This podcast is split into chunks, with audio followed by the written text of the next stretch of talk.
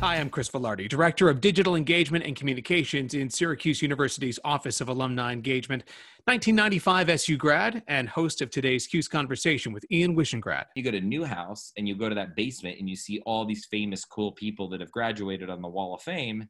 And I was like, oh my God, this is my place. It felt like such a killer combination of college experience, of, of my kind of creativity and business. It just really clicked with me. And that was it. As you'll hear over the next 30 minutes or so, when it comes to brands, Ian just gets it. So, how does an aspiring filmmaker become a brand building marketer, a successful cereal maker, and the guy who got the kids from the original Willy Wonka cast back together? All right, where is it? I want a chocolatey breakfast cereal now.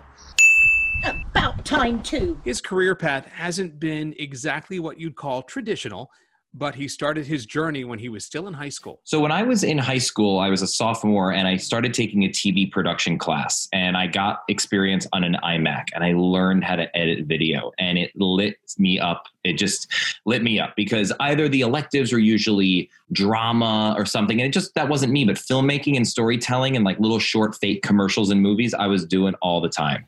And I was winning little awards in Connecticut and I was trying to be mini Spielberg. So I knew I loved film from 10th grade and was pursuing it with reckless abandon got my parents to invest in a whole mac final cut rig and i was just editing and shooting all the time making everyone at my lunch table be with me interning at ad agencies. So it was really cool to know at 15 what you want to do.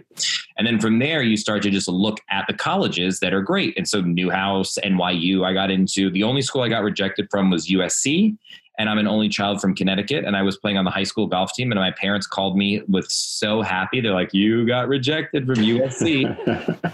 because they would I would have have to have gone because it's like the film school and they would have been heartbroken. So it all worked out.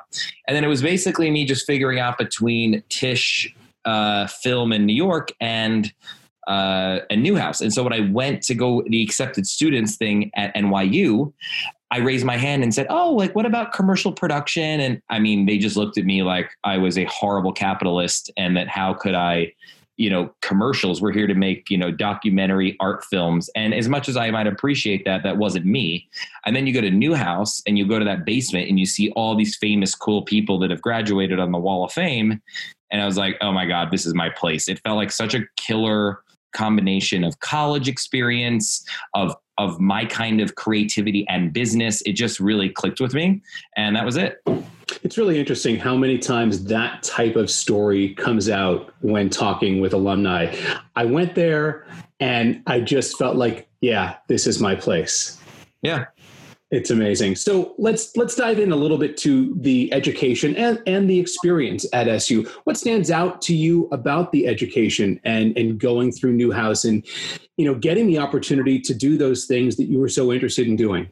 Um, I think it. What I liked was it was very vocational, and if you want to go bite off a ton, you can go do a ton. And I liked that there was a lot of um, passion and entrepreneurial freedom and encouragement to just go for it. So I've always been very enterprising, and I got I threw myself into the school TV station, and I started a commercial production thing, and I would find great professors that I clicked with and just make them my mentors. And it felt like if you were creative, ambitious, and you wanted to go, Newhouse is an amazing place to encourage you, and they love that kind of boyish, big, wide open eyes energy and I love that. And it also felt like they were trying their best to give you real world, very practical skills in concert with the School of Arts and Sciences, which gives you that rounded out college thing. Right. You know, as as someone who who went through the broadcast journalism program there, the other thing that Newhouse does though is it does seem to attract a lot of people who fit that bill, who are those kind of go-getting. I mean, the competition is real, right? I mean, you kind of have to you have to be that kind of person to to stand out and succeed. You've got to work to put in the work. I completely agree. I actually said that to the one of the deans. I said it's really just it's really good casting because if what you see in films a lot of times, and even when I shoot commercials, it's all casting. It's like, oh, that guy is a good actor, she's a good actress, and she could take direction. That's it. I mean, that's really it. And so I think they could tell, like, I submitted a reel to Newhouse. I had commercials made. I had awards won. Who's not going to like, you know, I don't mean to be cocky, but like that's a hungry, ambitious person. So many people come in with potential. They're good writers, but they've never turned a camera on or shot stuff. So I was way ahead of the game. And the point was they didn't try to slow me down. So you mentioned, you know, putting in some time at the TV station um, on campus, as well as as obviously taking advantage of the education opportunities. What else stands out to you um, about just the experience of being a student at Syracuse University? A few things. There was a really fun mix of this sports, college, fun party environment, and and then if you wanted to get serious in academic, you were there too. And there was frats if you wanted them, bars if you wanted them. Literally, the size of the campus was very manageable. The demographics, the people, it felt like it drew like my kind of people. I visited I got into Michigan and all these other places, and those were fun, but some of them felt overwhelming, and you're just a number. Mm. So hmm. there's just a lot special about the school itself, and just I don't know, I just really liked it, and even despite the weather, it just it just felt great. It felt like I really wanted a college experience, and Syracuse delivered on the college experience for me. Yeah, you know, it, it is interesting. It, it, certainly it it has the things of a big school, but depending on your program and depending on on what you surround yourself with, you certainly can get that kind of smaller community feel out of it. Um, it's funny you mentioned the weather because as we record this, it's about 95 degrees in Syracuse today. So just throwing that out there, it's a mm. little, a little uh, kind of breaking of the of the stereotype and the cliche, but uh, but worth mentioning. So you graduate from Syracuse. Um, walk me through kind of your what when you graduated did you have a five year ten year plan did you say i'm going to found a company what was what was going through your head when you when you got the degree no but what's funny is about at the four year approaching the three four year mark in my career out of college i was i was i felt a little confused because life was so routinized. It was four three years of middle school four years of high school four years of college. There were these and then you know do well in the system. But then when you get to life there's no more rules. I mean, they could say, oh, stay at a company for a year or two, get a promotion, general BS, like just rules to how to how to be an employee. But I started to get very anxious because I had all these aspirations and I was stuck as an employee in places. So I really wanted to break out of, I wanted to, I've always been trying to get to the top. And I'm trying to get to the top by working smart and not just bludgeon strength like be clever how do you cut the line which is i remember in 2008 i graduated in 08 in the fall i was at this agency owned by omnicom called tracy locke and the, there were tons of su alums there i was recruited there uh, by an su alum the ceo was a newhouse alum so mm-hmm. it was mm-hmm. friendly environment but i remember it was when they started talking about millennials and they started it became the word in a marketing word and you start to hear about millennials and i was almost red and blushing i was so embarrassed how spot on it can completely encapsulated me because I hated everything I heard about these millennials and I realized I was one. So I really had to work extra smart, extra clever and be really brilliant and creative to to not wear this like whiny entitled thing. You know, I felt entitled to all this stuff. So the only way to not be a crappy millennial was to actually prove that I earned it, become the best in the agency, come up with those killer ideas, win the business. So you're not just blabbing about it and confident, you actually have substance there.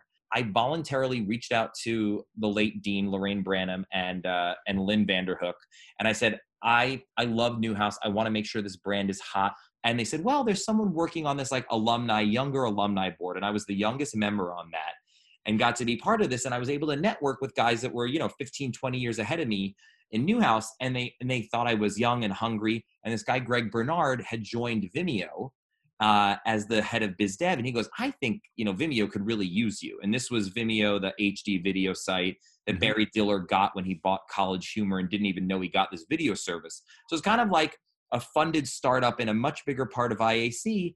And I wanted to do, I loved film. I got into this whole thing to make film, and the agency I worked at never shot stuff. It was like a lot of in store promotional work. And I wanted to get back to doing beautiful, filmic, cool stuff. So it was such a cool thing to go to Vimeo to be the creative director there to help come up with ideas. So when advertisers come to Vimeo, instead of them just running pre-roll because Vimeo wouldn't allow pre-roll because that ruined the whole experience to separate Vimeo from YouTube, I would be the guy that helps come up with really cool ideas that's more like early days of content marketing and it was always going to re- be resulting in some kind of film. And that would be great because I just wanted wanted to make film, short film, something. So I thought it was a dream job.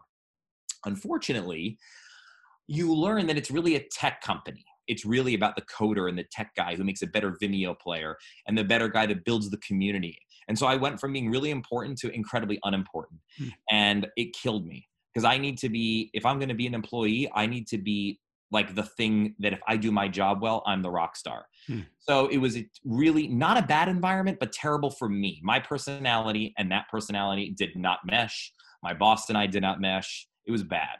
So I got canned 10 months into the job. I started February 2012 and I was canned in December. And the only good thing that came of that was I went to an event and Whoopi Goldberg was on stage. And Whoopi Goldberg mentioned that she just quit smoking a couple days ago. And I had always had this killer anti smoking idea. It was like a you know a fake idea not brought to fruition in my portfolio that i had mocked up that i always wanted to sell and was trying to sell. But you don't really go to companies and say i have an idea buy it for me. It usually is you win the account and then you could sell them creative ideas. So when whoopi goldberg was leaving the Nederlander theater i just approached her and then i pitched her really hard and said actually you know what? I have this idea. It's called a no obituary it's the instead of scaring smokers into believing that, you know, they know they're going to die, how about we make a tool that allows loved ones to create what looks like a scary message, but says Whoopi Goldberg alive at age 55. And she's like, I love that. Email me. And she gave me her email. And I left the Nederlander Theater and I wrote her an email and I sent her a link from my website. And she wrote back, I love, love, love this. Let's meet and talk. And wow. so very soon thereafter, I got fired, but I had a little bit, instead of being like, oh my God, I left an ad agency, I went to Vimeo, I got fired, I'm a loser, I'm whatever. I had this like glimmer of hope that I got Whoopi Goldberg to like do this thing with me. So that was like my my lottery ticket, my hope. And one of my mentors at the time, and this is another great Newhouse story. One of my professors was Ed Russell. He's a big guy in the advertising department. And since I, he always felt my energy and liked me, he said, Ian, I'd like to introduce you to Richard Kirshenbaum, who is a very famous Syracuse alum who built an incredible ad agency in New York and sold it. And he goes, You're like a young Richard. And he connected me with him. And I was able to ingratiate myself to Richard Kirshenbaum, and he became a really wonderful mentor to me. And then when I told him that I got Whoopi Goldberg signed, he goes, Ian, I know you like advertising, but you really belong in Hollywood. The idea that you can just go up to random celebrities, and I've done this a few times, and then they give you their number, you get drinks with them, and they become friends with you, that's more impressive than your campaign ideas. You should go to Hollywood. And I said, okay. And so I worked once again, I got an internship when I was in college through Newhouse to work in Param- at Paramount. It was the worst internship of all time, but I stayed in touch. I stayed in touch with my intern boss and she made calls and I flew to Hollywood and I just went around and took a lot of interviews and I eventually was able to get myself a job at this company called United Entertainment Group which is the advertising kind of joint venture with UTA the big talent agency out there. Mm-hmm. And now I'm like, here we go. I got a huge raise. So I took this, you know, I got fired. I was probably unemployed for three or four months, freelancing, depressed, smoking cigarettes, losing my mind, so sad, trying to just like figure out what the hell to do with my life. And then I was able to score like a huge paycheck, cool Hollywood company. I've got I, I, that Whoopi Goldberg story. Like that's what I told. That kind of like I told that story a million times, and that wooed Hollywood. Um, and then I got this great job at this company. But once again, instead of me doing what I should have done, which is just go to a good advertising agency where my personality and my skill sets would have been appreciated, I went to a company that was a pseudo ad agency, pseudo talent agency. And once you get there, you realize that no matter how great I had so many cool ideas and they worked on big accounts, we were not the agency retained to do that kind of work. They really wanted us to help find Ellen DeGeneres as the cover girl or what celebrity should endorse Doritos. And it was just, I don't watch entertainment tonight. I knew nothing about celebrity culture. I don't care about TMZ.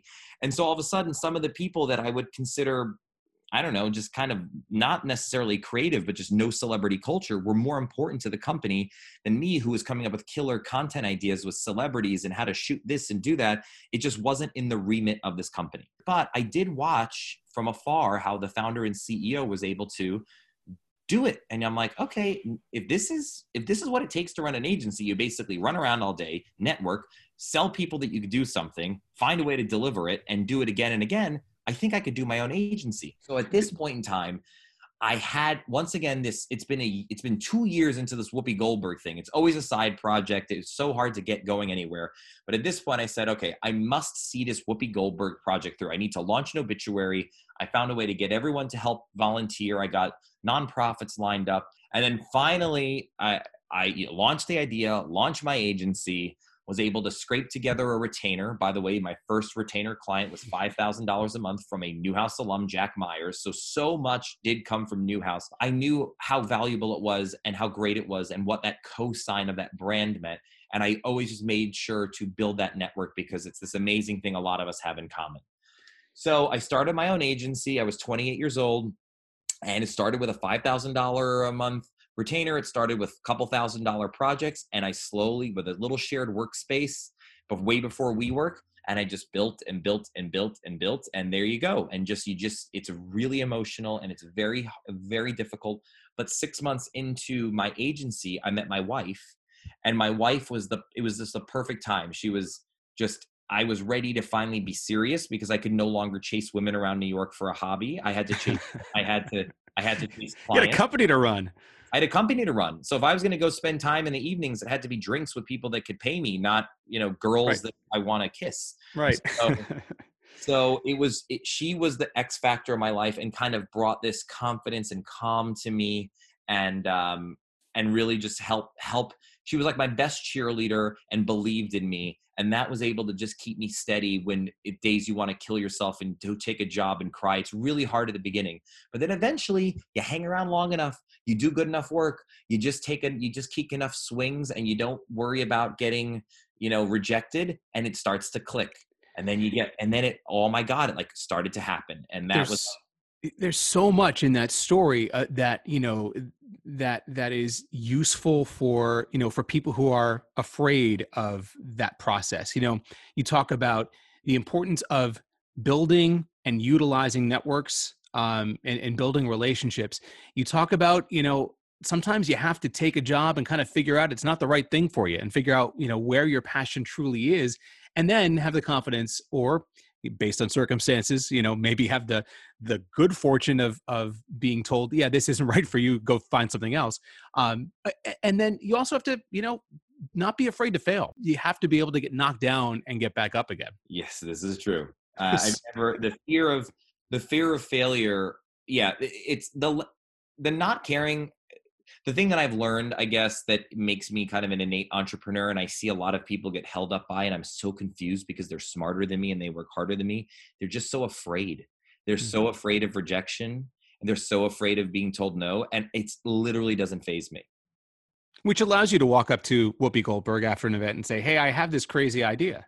Exactly. Right? Yeah. I mean, hundred percent. I like if Whoopi Goldberg blows me off, that's what's going to happen. Who cares? Like, and so if you just have that attitude all the time, I'll call this person, and if they don't, you're not being rude. And if you get the client and they'll take a lunch, great. And if not, okay. And I, I tell myself because I believe in myself. Well, they'll regret that one day. I'm going to tell them you rejected me. And I've had, I've had, I've had stories already where I've been able to kind of reconnect with people, and I'm like, yeah, you kind of were not nice to me and you blew me off. So just want to remind you. You know, it's a really, it is an interesting type of story. And, you know, there's also that, that entrepreneurial spirit, um, which to start a company is something that you can't do without. Um, in talking, you know, you mentioned that you talked to a lot of other entrepreneurs. Is there something that you heard from any of them along the way that that clicked with you that really was something that you thought of as you've been kind of building your own company? Yes. It I don't read many books. I read a lot, but I read a lot of news. I read a lot of industry. I read all the time, but I really don't. I guess as someone who's very uh, career oriented, and I'm sure I'm being myopic, and there's probably all these amazing books that would help me professionally. I just don't have the attention span for it. But I have read some books that I love that are either biographies of really um, famous people and documentaries of all people that I kind of see myself in. And you see this common thread in all of them and i don't know how to what to call it but it's like it's me i don't know what else to say other than when you hear an entrepreneur talk and how they think and how they behave and their impatience and their rule breaking and i'm like oh my god like i don't know what to say other than that's exactly my mantra like all the things they say are just what naturally comes to me and so when i was hanging out with these guys they and they were guys for the most part um, they they, they live the lives that I want and they do it in the way that I conduct business. It's understanding relationships. It's it's knowing how to sell. It's seeing opportunities. And a big thing for me was understanding. This is my big unlock because my parents encouraged me very much with the whole creative stuff, but they knew that I was like the super ADD kid and that business in the traditional sense, I'm not a business person. So I hmm. never thought I was a business person because business people wore suits their heels clippity clopped in Grand Central Station. They commuted five days a week to New York. They sat at a desk or worked on a PC and had a spreadsheet. And when I realized that business was just people and that you don't need to get Pepsi, you need to befriend the person and you just need to convince a person and the person trusts you, they give you business, that's Pepsi. that's how it works. And so once I kind of all figured out that business was just people I'm like, people, that's my jam. I'm a people person. I could get to people. I could convince people. I could sell people. Yeah. And that was like the whole thing. I no longer need to think about how to execute. I'll hire the executors. I'll find the executors. Go be that person. Go be the guy that could sell, that could bring it in. That was the whole wow, you know? Mm. And that was the beginning of my like next phase of my life. Very interesting. Eh, so speaking of entrepreneurship, how does a creative marketing kind of guy become the founder of a cereal brand? So what happens is, so I've I've had Big Eyed Wish, my advertising, branding, creative agency for the past six years, and you work on such cool clients: Greek beauty brands, AT and T, Diageo liquor, Nestle, startups, everything, and you learn so much by working on other clients because you're solving their problems. You learn about their business. You understand why they need these ideas, and you start to kind of go, hmm I've built this brand truly. I've been like one of my clients is now it's the most is the fastest growing pet toy company in the world. I named it, I did the packaging, I do the advertising, I do everything for him.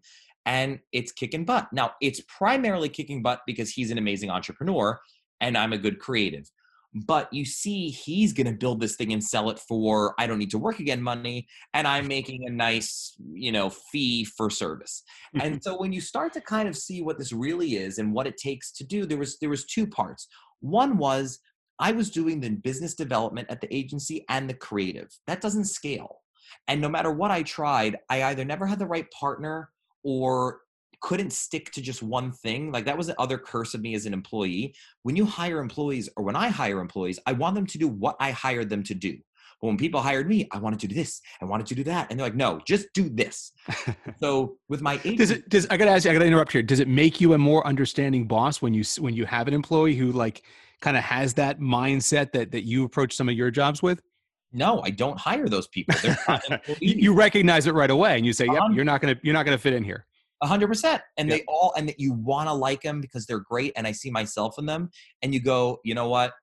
It's not going to work. You're great, but you should go either go do your own thing freelance but like you want to do too many things and not any of them perfectly. So i don't hire those people. Those i did one and it was a mistake and you move on. Yep. so with the agency i thought the idea would be let me do every kind of let me do a killer job on packaging. Let me show that i can do great at a home. Let me show that i can do great tv let me show that i can do great everything. So anyone i collide with in my life i have a case study for them and i could win that business what I realized was that's not really the smart thing. The smart thing, the era we're in, is just do social media buying, just do social media content, just do PR. And I love my who I am is a creative person who's all over the place, who's very ADHD and that is great for my own self and i was able i, I am i make a nice living and have a small team but it's going to be exhausting and it is not scalable and then you start realizing once again hanging out with the entrepreneurs now i'm like hey i have my own company like oh what is it i'm like oh i have an ad agency they're like ah, cool. Like no one, the business model isn't great. No one thinks it's that cool. They think I'm cool. They think I'm creative, but the other guy who's less creative and less cool has a much better business. And so when you start to realize that your time is the, of the essence and I could get more business, but it's just me spreading myself thinner and thinner because I haven't done a good job building the agency that scales. You say, okay, the real thing is if I know how to make a brand hot, what if I owned the brand? What if I could literally just spend all my time being creative and selling, but for one thing? If I could gen- if I could take all my energy and pour it into one thing, that might return like something crazy. Like one of our investors in the cereal is the guy that created RXBAR. Those guys worked like four or five years and sold for six hundred million dollars. That is not how an agency works. So I kind of wanted to start having being creative and working on something that has a better business model than a fee for service advertising agency but I had no idea what to do. I mean, every time you see like Casper mattresses and Dollar Shave Club, like genius ideas. And for whatever reason, my brain does not work like that. I don't see opportunities like that. I I could be the greatest guy to brand it and make it famous, but like I don't see the opportunity. And it was not until we had my son, and he was about six months old, that my wife was buying food for the first time for him outside of baby food, and started looking at cereal and went, babe, cereal is is it cereal and i'm like oh my god you're right and i love stuff like broad american categories like cereal cereal oh my god the best. How american how broad everyone loves cereal but everyone knows cereal's bad for you and that was like the big light bulb moment. So you thought, you know what, cereal maybe doesn't have to be bad for you. yeah i mean it was basically if you look at you you see all these alternative ingredients that are out there we knew there was a way to basically make a very protein rich cereal and we could bring the sugar down 75% so i would say it's and we, we have some we, one of our skus is zero sugar and it is healthy. Um, and you're like wow this is possible. Now we had no idea how to make a cereal. We didn't know if it could taste good. It wasn't like we started quitting our job and doing this but we did start to invest money from our agency profits and hire a food scientist and start to explore can we really make this work? Can we make a yummy way healthier cereal? And it took much more money and much more time than we ever anticipated. It is way harder. You don't make this in your kitchen. You don't buy like a pasta maker and do it. This requires millions of dollars of extruding machinery. You need scientists. It's crazy. But that's also kind of cool because that's a high barrier to entry as well. That that's very true. Yeah, people aren't mixing up recipes at midnight in their kitchens and figuring out how to, you know, how to create the the perfect puff or whatever O-shaped cereal. Now, the marketing came into play certainly recently with uh, with the chocolate cereal. Tell me tell me that story and how you were able to get some of the original cast members of Willy Wonka to to sample to taste test your chocolate cereal. Absolutely. It's my pleasure. I'm smiling right now because it's just like I love this. This is like my brain works like this. My brain works as I read the news every day, every kind of news from Trump politics down to green stuff. I just absorb it all because I take in the news to see what ideas I could come in with to ride the coattails, knowing what they like to report on. I'll, I'll, I want to tell one thing right before this. When COVID hit, uh, we we launched late October 2019. We started getting into Wegmans and Whole Foods and all these great accounts early 2020. And then three months in, uh, boom, you know, like all of a sudden people are not going into the stores. They're not looking for new cool brands. They're rushing for Pop Tarts and for Lay's potato chips. And like, eh, it's, it's dead and you can't sample. So, like, the whole way to go to market got crushed. And I thought, what if we created a drive through in our driveway in Westchester? We turned our driveway and they were doing drive through coronavirus testing. Let's do a drive through taste test. And so I literally, we live on a kind of busy street. My wife put gloves on and a mask and tongs, and we had tons of people come and drive through. And that press, we got local press that went to USA Today. Then my wife and I were on Fox News for three minutes talking about it in front of 2 million people and had our biggest sales day ever. And that was like two months ago. So it re- it reminded us how important coming up with like clever buzzy ideas are to the business. So when we were going to do Coco, we said, okay, what's our next thing? Like the drive-through's already done. We got the buzz, and I thought, okay, well, you know, what if we got like I don't I don't know how to tell you how it comes to me. Like people keep wondering if it's logical. I would say the one X factor of being a creative person is just ideas pop in your head, Right. and this one popped in my head. I said, oh thinking like a news person, I would write about this if someone if someone was able to get like Charlie from Charlie and the Chocolate Factory to actually try the cereal and endorse it. That would be clever. Oh, oh, oh! I can actually. I'm sorry. I can actually help tell you how I got here. Hold on. There is a story. Do you know the app Cameo? That's the one where you like pay ten bucks for a celebrity to give you a a, a greeting or something. Is that yes. what that is? Yeah. Yes. Okay. Exactly. I forgot. That's what happened. So I came up with this idea of what if we hacked Cameo, meaning what if we got a bunch of celebrities, we'd spend a couple grand, they would think they're reading like a happy birthday wish. So it's like, uh, Dear Coco, happy birthday. I hope you have a delicious day. And I would basically get the footage, raw cut all of it together, and the headline would be, These celebrities unknowingly endorse this new cereal.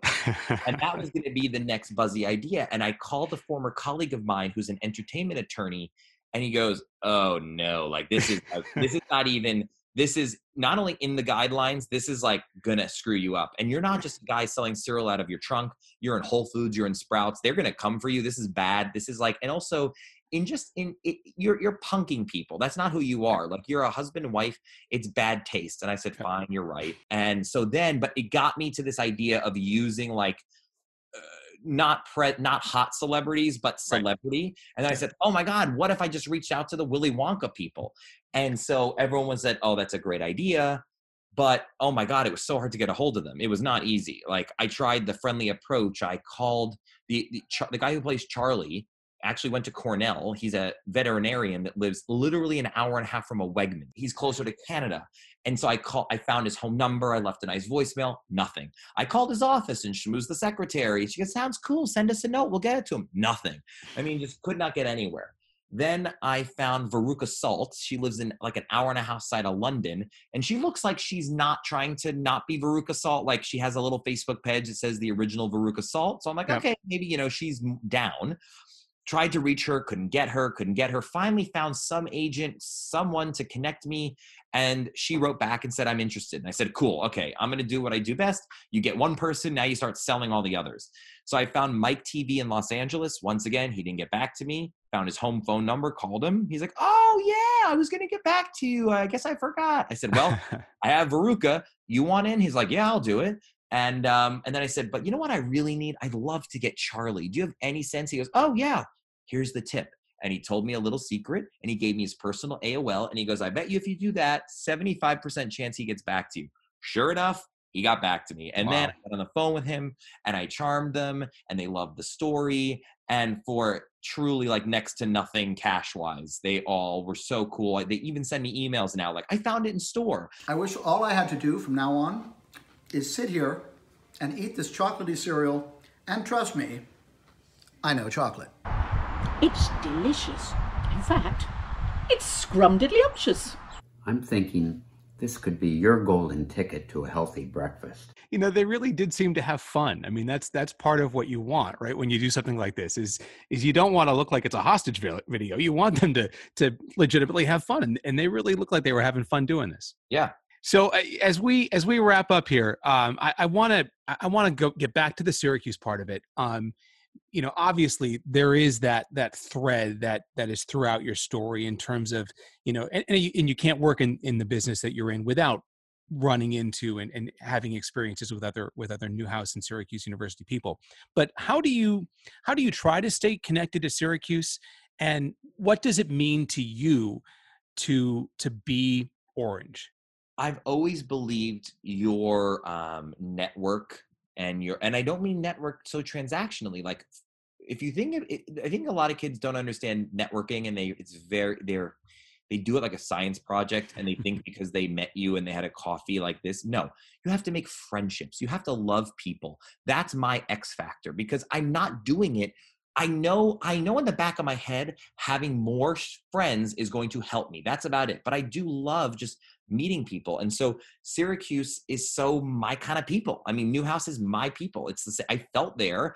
And when you connect with Chris Licht at CBS, like he's a buddy now, all these people, like I really voluntarily keep raising my hand to the university. I would like to help. I have ideas. I want to help because anything I do besides donate money, which I do, but it's not much, um, I would like to help the school because helping the school, that brand, that legacy will only help me, will only make it more prestigious, will only solidify it more. And it's something that, you, as someone who graduates Syracuse and Newhouse, you have that in common. You can never take that away. That's a shared experience.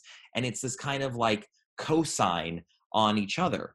So I just love being a part of it. I never did a fraternity. That wasn't my cup of tea. Newhouse was my fraternity. That was my thing. I feel responsible for to continuing and growing the brand. Like I have friends that went to Harvard and Dartmouth, and they those are brands. And I guess I was never that material because they did. If there was a Harvard communication school, that's Newhouse, and I love that I went there, and I'm so proud of that. And it's so selective, and it's so hard, and it's so special. And I want to make sure that I am one of those awesome alums, and that I keep keeping this legacy going. You can find Ian's company and his cereal brand with links in the description. We're glad you found the Cuse Conversations podcast. It is available in all the usual podcast places. We hope you'll subscribe so you don't miss a future episode. We've got some great guests lined up over the next few weeks. Thanks for listening. I'm Chris Villardi. Stay safe, stay well, and go orange.